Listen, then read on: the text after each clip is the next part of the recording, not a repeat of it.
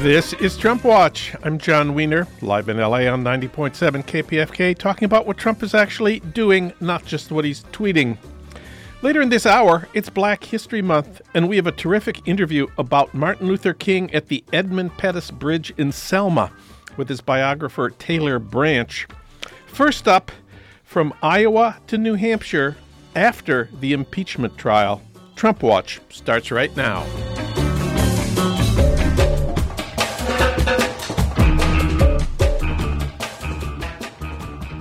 Well, it's been a big week in American politics. Monday, the long awaited Iowa Democratic caucuses failed to release results.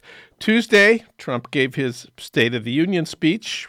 We hope it will be his last. Wednesday, the Senate Republican majority voted not to convict Trump of abuse of power and obstruction of justice and not to remove him from office for his high crimes and misdemeanors. And today, Trump gave a 63 minute victory speech. For comment, we turn to Harold Meyerson. Of course, he's editor at large of the American Prospect and a regular contributor to the LA Times op ed page. Harold, welcome back. Always good to be here, Jon. Well, let's start with yesterday the vote in the Senate. A single Republican voted that Trump was guilty. Mitt Romney every Democrat voted in favor of conviction and removal from office. There were no defections, not even Joe Manchin. Some of my friends are fearful about what Trump will do next now that it's clear he won't be held responsible for anything. He could stand in the middle of Fifth Avenue and shoot somebody, and Mitt Romney would be the only Republican senator to say that was wrong. Uh, do you share this anxiety about what Trump could do now?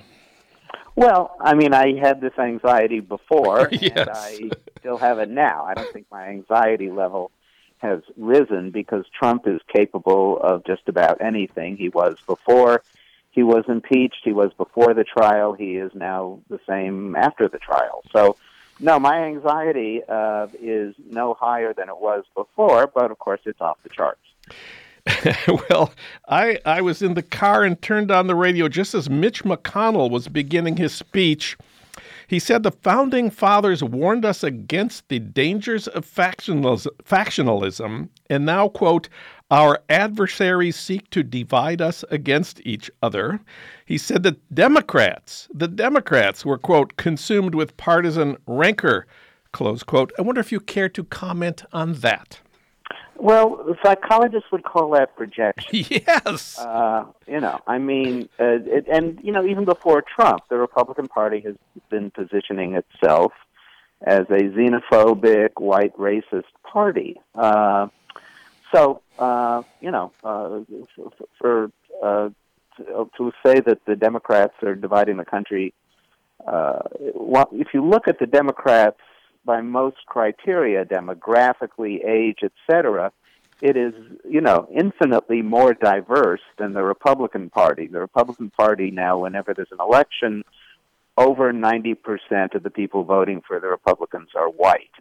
Uh, so if we want to get into the question of who is playing identity politics more, I think the Republicans are the club champions. And uh, what's happened to the Republicans is evident in in one incident I read about today. Joe Walsh is this right wing uh, radio talk show host and former Republican representative from Illinois, who was running in the Republican Republican primary in Iowa.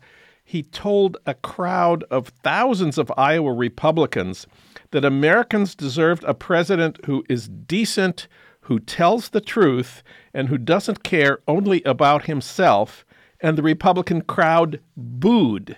That seems that seems like where we are today with the Republicans. It is. I mean, you know, the Republicans don't disappoint. They're right out of central casting. if you want an insular uh, group that uh, has succumbed to what is called epistemic closure, that mm. uh, insulated against anything resembling actual information, uh, you know, they, there they are, and uh, you know they don't disappoint. They are uh, sort of a one-note party, and they hold that one note regardless of just about anything. Uh, and, and if it clashes harmoniously with everything else, uh, you know, that's okay. That's what they do. Well, return with us now to Monday night in Iowa, right. where I don't want to return to Monday night. where where months of campaigning by dozens of candidates with thousands of volunteers spending tens of millions of dollars led to to no results. Now it's 3 days later later we have more or less virtually complete results. Bernie came in first in the popular vote. Last count I saw was something like 97% reporting. Bernie had 26.5% in the final round. Mayor Pete came in second in the popular vote with 25.0. The top two seem to have tied in the delegate allocation with 11 each. Third was Elizabeth Warren, 20.3% of the popular vote in the final round, and five delegates. And then Joe Biden, way behind with 13.7% of the popular vote and zero delegates. Uh, first, I, I just have to ask you about the process here. The app didn't work, but the backup paper trail did. We do have results finally today. It's Thursday evening. So, was this a disaster or was it just a delay of a couple of days? No, it was a disaster because, uh, you know, you need to know who wins the caucus because it kicks off uh, the political uh, race. Really, uh, the winner usually gets uh, a bounce. Uh, people know where the other candidates are. It sets the stage for New Hampshire, which is the second part of the initial bounce winners of Iowa and New Hampshire usually go on to win the presidential nomination.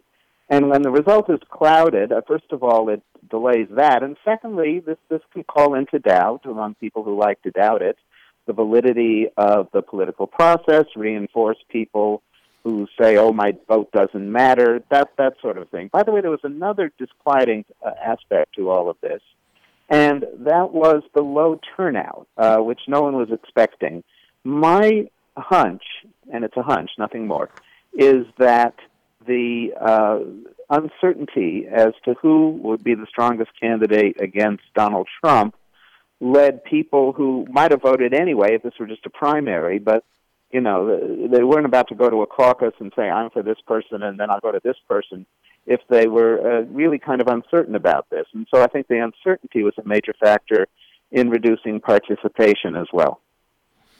Yeah, and then we have today's news uh, about the head of the Democratic uh, National Committee, Tom Perez, saying there should be some kind of a recount. That doesn't really. I, I, obviously, he he intends to make us more confident in the results. It doesn't make me more confident. How about you? Well, and the New York Times just posted a story on its homepage, I think within the last 20 minutes or so, uh, pointing out vote counting flaws that they detected, even with the numbers that are out there now.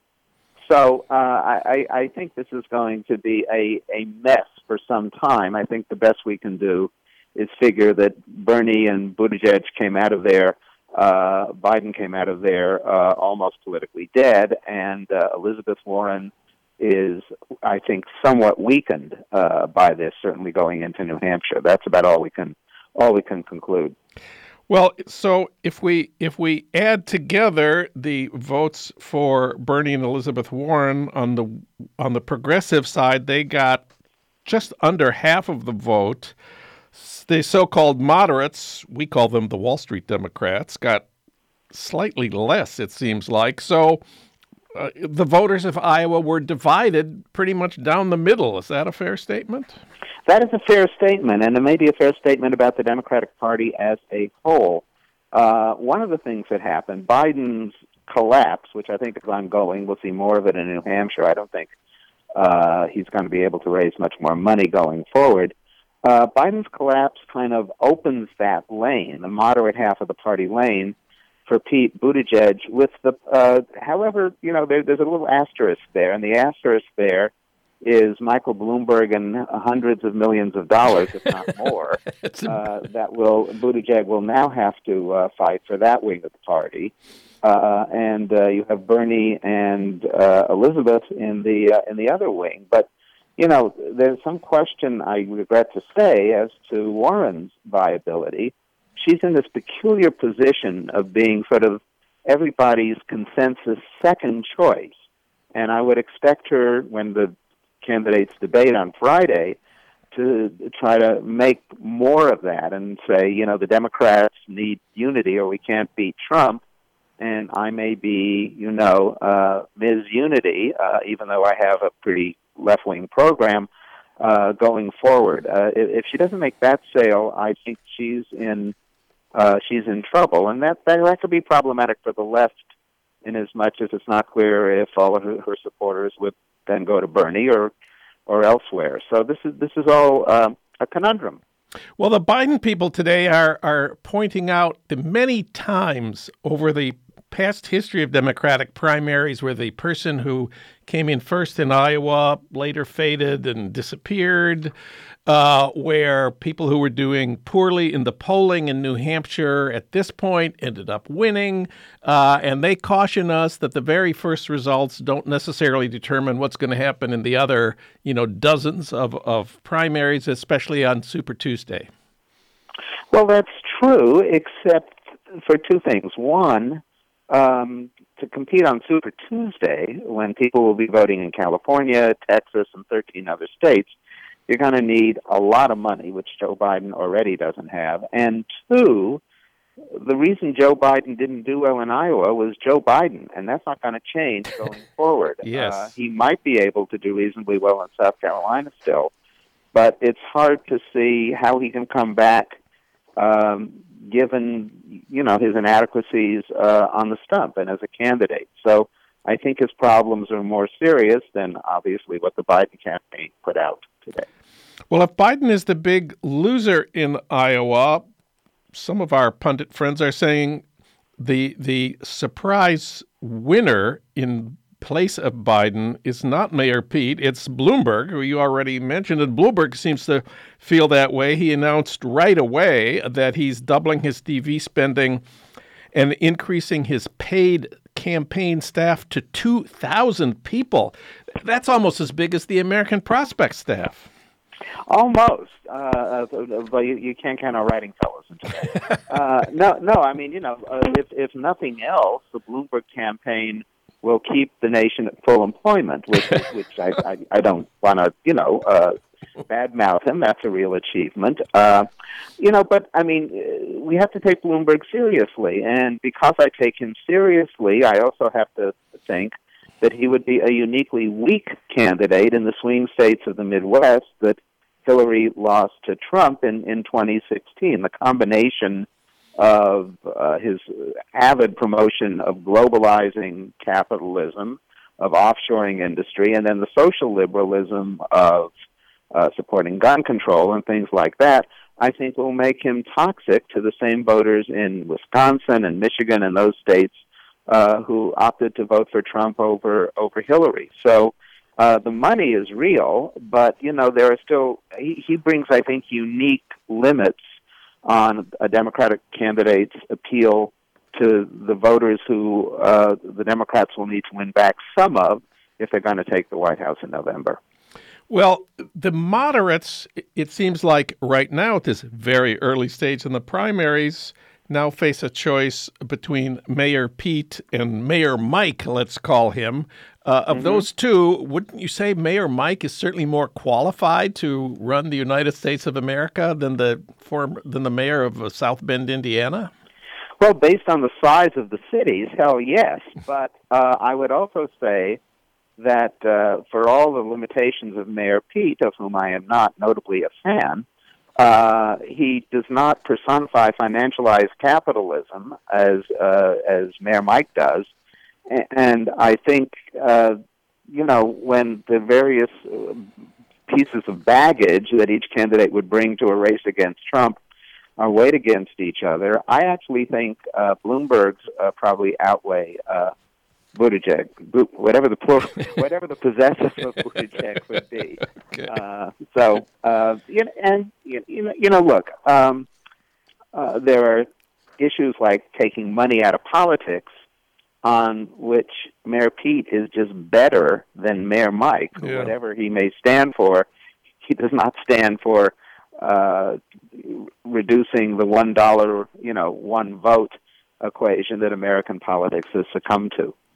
Well, return with us now to Wednesday night to the House chamber, to the State of the Union, uh, where Republicans cheered Trump wildly and Nancy Pelosi tore up his speech carefully at the end. You listened to Trump's speech. What what is your assessment of it? Well, I think it was actually a pretty effective campaign speech, although when he actually gets on the stump, he gets, you know, more profane and there are more digressions and there's more free association and less of a prepared text. Uh, but I think you know he sounded the themes of the economy uh, is is working, which he overstated uh, greatly and took credit for stuff that uh, really happened on Barack Obama's watch. Uh, and uh, you know the uh, savage attacks on uh, on immigrants, uh, putting out falsehoods about you know uh, all all the crime they commit, whereas of course immigrants actually commit less crime than native born Americans. You know, and actually, I think the reality show aspects, uh, you know, which he probably bought the serial rights to before before the speech, so he gets paid for it. Um, you know, that'll be part of his stump speech too. But I think that same xenophobic uh, approach, uh, combined with taking more credit for an economy he says is better than it actually is, is going to be the way.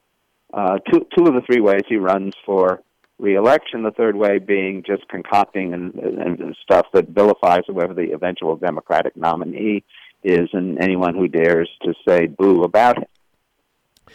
Last question. After the Senate vote exonerating Trump, after the meltdown in Iowa, many of my friends are feeling a sense of dread about the election. It's clear that in Iowa, Democratic incompetence was a big problem not Republican dirty tricks. And as we've said, it's clear that Democratic voters are divided, that there hasn't been any resolution of the questions that they have to decide. Did anything happen this week to make it more likely that the Democrats will defeat Trump on November 3rd? Let me think. Uh, Well, you know, I would I would take as as a, a measure of hope that while some of the you know our Democratic friends uh, performed dismally in uh, in in Iowa and counting the vote and, and, and such as that, that uh, the campaigns, uh, which were staffed with some very sharp Democrats of Bernie Sanders and Pete Buttigieg, uh, performed uh, pretty spectacularly well, all things considered. Uh, I, I think the main issue for the Democrats for now, for a while, is that they do not have a candidate who transcends particular political lanes and getting their supporters. Dan Balz at the Washington Post, I think, very astutely pointed out that you know whether it's Buttigieg or, or Bernie uh, coming in with 26, maybe even 27 percent of the vote, uh, any previous winner of the Iowa caucus had much more than that, had at least 40%, which suggested an ability to put together different wings of the party. I mean, the Democrats have always been sort of the politically most diverse party, covering the widest spectrum ideologically and otherwise of any party in the world. Uh, and right now, uh, it, it, it's hard for them uh, to, to see how all of this can come together. And that's one reason why I find uh, the troubles that Elizabeth Warren is experiencing so troubling, because I think she might have that capacity assuming she can win enough votes, which uh, is, uh, you know, we don't know. So don't despair, but, you know, there's, there's certainly grounds for, uh, as I said at the beginning, uh, a certain level of anxiety. Harold Meyerson with a certain level of anxiety. Read him at prospect.org. Harold, thanks. Always great to have you on the show. Always great to be here, Jon. I'm Jon Wiener, live in LA on 90.7 KPFK with Trump Watch and the Trump Watch podcast. Next up, it's Black History Month, and we have a great interview about Martin Luther King in Selma in 1965. That's in a minute on KPFK when Trump Watch continues.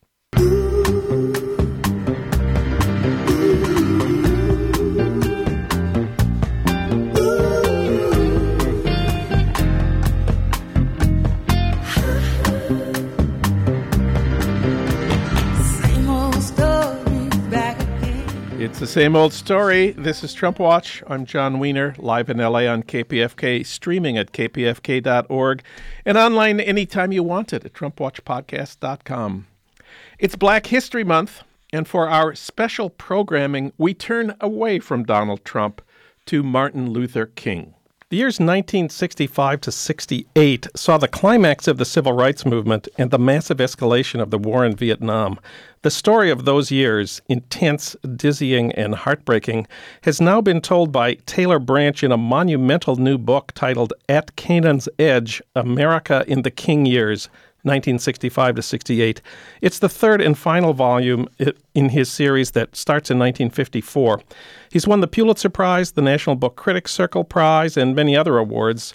I've read all three of his series of books on King. I teach the first one, Parting the Waters. So it's a special pleasure for me to say to Taylor Branch, welcome to the program. Thank you, Jon. Nice to be here. Well, this is a 1,000 page book. The first word on the first page of the first chapter is terror. So let's start where you start. What was this terror? Well, it, it starts early in 1965 over the, the movement for the right of black people to vote in the South. And in 1965, as before uh, in American history, terror had been a weapon to subdue the black population and intimidate them from voting. And uh, it, this uh, is an incident in Lowndes County, which is the county lying between uh, Selma and Montgomery. Uh, after Dr. King's movement had announced plans or an ambition to march from Selma, Selma to Montgomery through Lowndes County, the Klan in Lowndes County got wind that one of the small itinerant preachers coming through Lowndes County was planning to discuss the voting rights movement and uh, they sent word through the school system, uh, through the school teachers, that if this itinerant preacher came back into the county to discuss voting, that the Klan would come into the church and get him, and uh, and they did, or at least they tried. They surrounded the church in the middle of the services, and it was a uh, it was a moment of terror, with some warning between the black and the and the white cultures uh, there, and some of the same Klansmen that were involved in this uh, later committed uh, murders against uh, civil rights workers in this county. So this story begins in 1965 in, in Selma, and Selma uh, at the time was a, a, a, word that was sort of synonymous with racist violence and terror. The first attempt to march had been uh, uh, beaten back with horrible uh, official violence, and then King agreed to lead this march for voting rights from Selma to the state capitol in Montgomery. But when they set off uh, with thousands of people marching behind him who'd come from all over the United States, King turned back at the Edmund Pettus Bridge. I remember that day. It was a dismaying event to many of his supporters. Why did King turn back? We have to remember that on the very night, March 7th, of the of the beating, the Bloody Sunday beating, King put out an appeal to the whole country to come, not to uh, not to send a letter to their congressman or to make a contribution or to come to an SCLC convention, but to come to Selma not next month but tomorrow and stand with these people. And they did from all over the country, uh, and it was a national and even an international event whether they'd be allowed to march. At the same time, he was in negotiation with the Justice Department, uh, with the administration, the Johnson White House, uh, and actually with the federal courts because a federal court enjoined King from marching again until he could hold a hearing on whether or not to order protection, either the federal government or the state government, to protect the marchers. So King was um, being pulled, uh, as he would be for this entire volume, in almost every different direction, with people trying to kill him, people wiretapping him, the federal government saying, "If you don't march, we'll support a Voting Rights Act," and the and some people in the movement saying, "If you don't march, you'll destroy this movement because people have come here willing to risk their lives."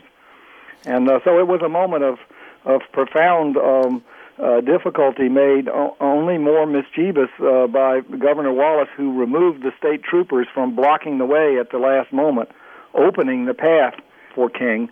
Uh, and he had to make a, a split-second decision: Do I turn this march around and um, and risk alienating my own supporters, or do I march through this highway out into the middle of Klan country uh, with pe- most people not capable of marching more than five or ten miles and, and violating the federal injunction and injuring the hope of a Voting Rights Act.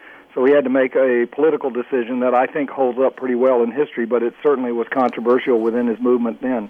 Well, at, at the time, some of the people who were most uh, dismayed uh, by King turning back at, at Pettus Bridge were the courageous young activists in SNCC, the Student Nonviolent Coordinating Committee, uh, they had a critique of, of King that only broadened in the in the next uh, year or two. Tell us about that division between uh, SNCC and King. Well, there are two aspects to it. I think, uh, to be blunt, part of it was uh, rivalry uh, that, to some degree, went to and fro. They felt that he got the publicity and they did the work. They had been against the first march on Bloody Sunday because they were afraid people might get hurt and that they thought it was grandstanding and wouldn't do any good. Then, when people did get hurt, they turned around and said that they wanted to march come hell or high water, and were critical of King uh, for marching only part of the way. Part of this was whatever King did, uh, they wanted to do something else. But uh, at a much deeper level and a more significant level, they were really growing uh, weary of uh, nonviolence as something that they said was unfairly expected by the country of black people only, in a country that otherwise admired John Wayne and, and James Bond, and that that it was profoundly unfair for the victims of injustice to have to seek out further injustice in nonviolence to get the country to, to do what it ought to do in the first place. So there was a weariness of, with uh, King's tactic of nonviolence, and quite frankly, a, also a doubt that any of the movement was going to bear fruit. They couldn't see five years ahead that you know that uh, two million black people would be voting within a couple of years, and that this really would uh, alter the structure of partisan politics in the United States. And they they were too battered uh, for that, so they were turning against King and they were turning against nonviolence at the same time. So on the third try, the marchers did go from Selma to Montgomery. This time uh, they had National Guard uh, protection and the world's media and people from all over the world joining them. And after that Selma to Montgomery march, the president, LBJ, went on TV, gave an amazing speech to what was his largest TV audience 70 million people. I had remembered that the speech ended, We shall overcome, quite an amazing thing for a president of the United States to say. But I had forgotten what he said before that. You quote him as saying, at times, history and fate meet at a single time in a single place to shape a turning point in man's unending search for freedom. So it was at Lexington and Concord. So it was a century ago at Appomattox. And so it was last week in Selma, Alabama. Close quote. Remind us of the significance of that speech and, and, and what the point of it was. Well, it was to it was to introduce the Voting Rights Act uh, and and to propose it. Uh, President Johnson was throwing his administration at the height of its popularity uh, behind a quite radical uh, notion to essentially remove from the southern states the right to set the qualifications for voters on the grounds that no matter what they said, despite the 15th Amendment guaranteeing the right of black people to vote and years of litigation uh, on you know due process and fairness, the states just couldn't be trusted to register black voters. They would they would make up all manner of subterfuge uh, to keep them from voting, and so they he threw his weight behind the, the Voting Rights Act to essentially guarantee the right to vote if, if if it took the federal government to do it. Now, to to do that, he essentially set this as a measure in the in the full context of American history about what freedom means, saying essentially we're a country that's got only one story. What what does freedom mean? And in our incandescent moments, that's what our leaders have have summoned us to uh, to to make real the promise of equal citizenship. So that very eloquent speech was a jaw-dropping moment in American history because you had the first Southern president in a century adopting the motto and slogan of the civil rights movement, not just for a rhetorical flourish, but behind a, a, a radical bill fulfilling the promise of the 15th Amendment to guarantee the right of voting, even though he, Johnson, knew quite well that it would threaten uh, the base of uh, Democratic presidents, which had been a segregationist solid South for a century, and, and that has certainly come true. I mean, two generations later, the South is pretty much solid Republican because uh, Johnson made the Democrats the party of integration and the party of black voting rights in the South with this uh, single speech. We're speaking with Taylor Branch about the third volume of his monumental history of America in the King years. This one is called At Canaan's Edge, 1965 to 68. Uh, one of the things you do in this book is you track the growing involvement of the United States in Vietnam parallel to the development of the civil rights movement. Uh, and there's some amazing uh, crossings here. The same day that police beat marchers in Selma turns out to be an important day in the history of America's involvement in Vietnam. Tell us about that. Yes, the first Marine combat units landed in Da Nang within hours of Bloody Sunday on March 7th. It was across the date line March 8th. It was basically the same time Johnson sent the first explicit combat units there to to guard air bases. So most of America was not really aware of the Vietnam War yet, but uh, the the policymakers uh, were very intensely, and they knew they had crossed uh, several lines. It's quite poignant. We can now listen to telephone recordings of Johnson making these decisions, and, and that supplement all of the classified documents on the war. And he essentially is so worried about this war and that it's going to it's going to derail his his administration. And he and he is told basically that no amount of escalation will win the war. It'll just keep him from losing. So he sees himself plunging into a bloody mess and he said he asked Robert McNamara quite plaintively can't we call these people MPs instead of marine combat units so that the American people won't be so alarmed that we're going to war which is poignant, uh, pathetic, and ultimately tragic that the president essentially is trying to sneak into war, uh, mm-hmm. hiding here because he is so apprehensive about what's going to happen. Johnson was not stupid about what was going to happen in Vietnam. He was clear-eyed and he anticipated and agreed with many of the arguments that the anti-war movement later made against the war. But he did it anyway because he said essentially that he was afraid he'd be called a chicken and run out of office that the American people will forgive you for anything but looking weak. So one of the, to me, dramatic subtexts here is, is you hear Johnson cooperating very subtly with Martin Luther King on voting rights, saying that King's citizens movement gave Johnson the political space to do what he wanted to do anyway. But at the same time, they are becoming estranged. Two years before the public knows it, they're becoming estranged uh, behind the scenes over Vietnam. This book is about 1965 to 68, but it's uh, hard reading it not to think about the present. I wonder if you agree with that. King's view on all of this was that, that we lose sight of and are blind to some of the most basic things that uh, nonviolence and the vote is uh, is at the heart of democracy. That a vote is nothing but a piece of nonviolence, and that we too readily think that we can create democratic uh, political uh, outcomes uh, through violence, and that's a common thread in Vietnam and in Iraq. I frankly think most professional soldiers that I know of are more sophisticated about the political limits of military force uh, than civilians, but uh, we tend to be cowed into giving up our democratic traditions when we're afraid.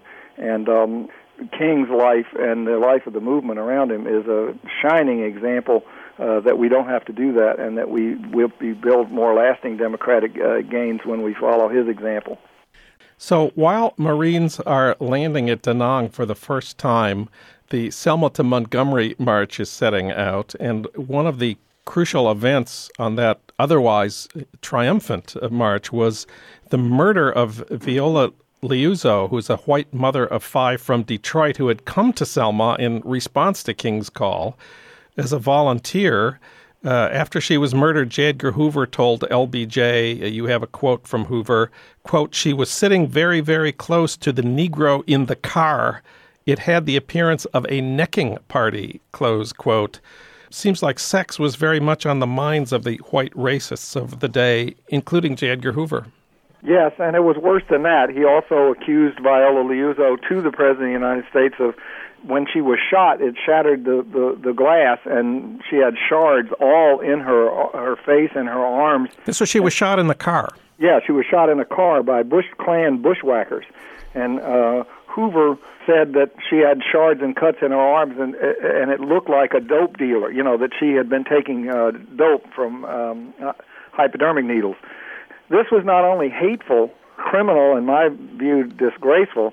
But it did mark panic on the on the part of J. Edgar Hoover because one of the four Klansmen in the car had called the FBI in advance for permission to go on this uh, bushwhacking raid, and he had been granted permission to go, and he had been taking part in Klan violence with FBI's tacit cooperation for five years, and um, Hoover really panicked over the fact that this, if Viola Liuzzo became a national heroine and everybody knew that she had been inspired by President Johnson's uh, speech, she wrote a letter to saying that she went down because she'd been inspired by President Johnson, which Hoover made sure Johnson never found out about, and that it never got publicized. He was afraid that if she became a national heroine and there was a big cause célèbre into how she had been murdered, that it would come out that the FBI was uh, in effect complicit in the murder because one of its informants had had gone on the on the uh, bushwhacking team with uh, with permission, and so he essentially concealed the fact that he had this uh, informant, tightly controlled it, and smeared the na- the victim's name so that there wouldn't be too much sympathy for her, and uh, and he got away with it. You cite a Ladies' Home Journal poll that found that 55% of American women believed Viola Liuzzo, quote, should have stayed home, close quote. This was 1965. What, what should we make of that? Well, I think that there there are periodic reminders here that uh, we're in a different world today. We take for granted many of the fundamental shifts in consciousness uh, that have occurred since then. This was very early in the women's movement. It's easy to forget that in those days, uh, women couldn't go to men- most of the private colleges in the United States. In the trials over the killers of uh, Viola Liuzzo, it came out that women were uh, of all races were forbidden to serve on any juries in Alabama and in several other states, uh, and they were restricted in 30 states back then.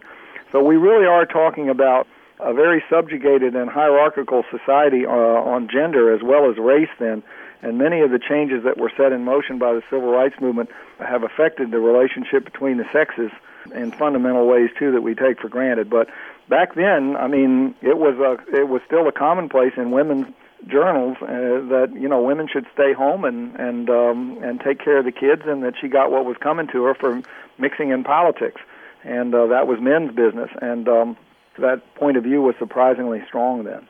Taylor Branch, in your book At Canaan's Edge, you show the many different things J. Edgar Hoover did to try to uh, destroy Martin Luther King. He wiretapped them, he bugged him, he planted lies in the press. He, he left him unprotected in the face of death threats. He tried to block his Nobel Prize. He tried to get King to commit suicide.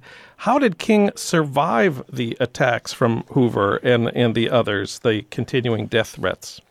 That's one of the things that kept me going all of these years uh, studying that because it grew uh, as a mystery. We we have kind of a myth now that uh, that that King kind of went uh, prayerfully forward and succeeded, and that there, there's there's a there's a kind of pious calm about him. In, in fact, he really was in a crucible, and he was pulled under many different directions. He knew he was under death threat every day, and he knew his own government was divided over him and at the same time he is pulled in every direction, even by his own staff.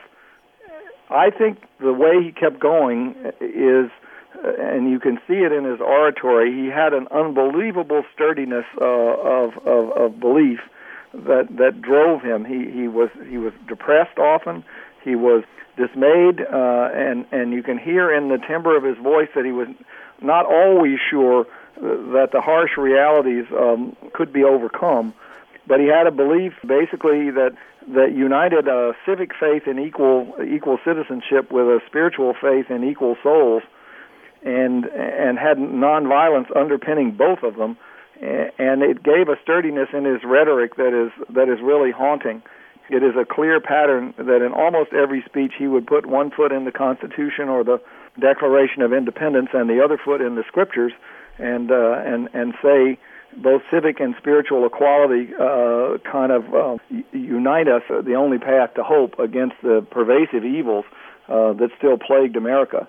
He, he called them the triple scourge of racism, war, and poverty, which he called violence of the flesh and violence of the spirit. And he thought we had uh, a light for the whole world in nonviolence, uh, which he saw at the heart of democracy and at the heart of, of, of spiritual traditions for justice and love. So I think basically what the answer to your question is that there's a remarkable uh, sturdiness uh, of very ecumenical uh, freedom faith uh, that sustained uh, Dr. King through uh, hardship and depression that that would have destroyed um, most other people.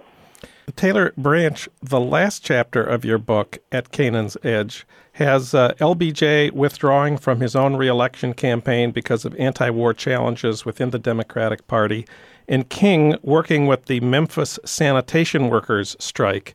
Of course, we know how the story is going to end. We've known from page one, but it's still a devastating last chapter. And in reading it, I remembered that the night that King was killed, uh, my girlfriend at the time was full of, of despair and, and rage, and she said to me, America is a rotten country. I had that feeling uh, all over again at the at the end of your book. I, I wonder how you feel at the end of your book. Well, I started feeling bad long before that because the, the the saddest part of it to me is how lonely he was in his conviction there in Memphis. The the last speech that he gave, I have seen the promised land. I may not get there with you, but we as a people will get to the promised land.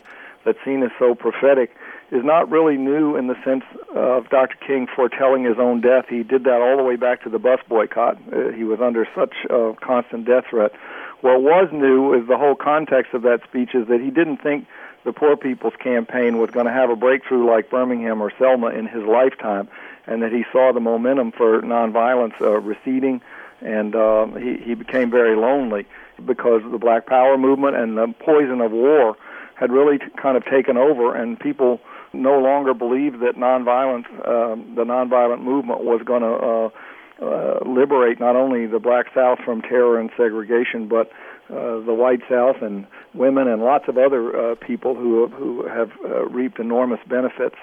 So he was very, very, very lonely, and it seems to me that the uh, the real challenge for our generation is to is to is to try to figure out and and claim the blessings of the politics of that era, which really have been a benefit across the board and and an inspiration to the world in South Africa and Berlin Wall, where they sang "We shall overcome" uh, and dissolve the Soviet Union without violence that that kind of politics of, of, of, of freedom and belief in democracy still is a legacy for us, and that, that to me takes some of the sting out of it. I think that he was right that we as a people will get to the promised land, but uh, it will only happen if we make it happen. He he said the country uh, belongs to its citizens, uh, and um, and I think that's the enduring lesson. Taylor Branch, his monumental new history of America and Martin Luther King from 1965 to 1968 is titled At Canaan's Edge. Taylor Branch, thank you for this book and thank you for talking with us today. Thank you, Jon. I enjoyed being with you. I want to thank my guests Harold Meyerson. He had our political update. Taylor Branch talked about Martin Luther King in Selma. Thanks to our engineer, Teddy Robinson. Thanks to our producer, Renee Reynolds. Thanks as always to Ry Cooder for our theme music, Mambo Sinuendo. Trump Watch returns next week at this same time on this same station with more talk about what Trump is actually doing, not just what he's tweeting. I'm Jon Wiener. Thanks for listening.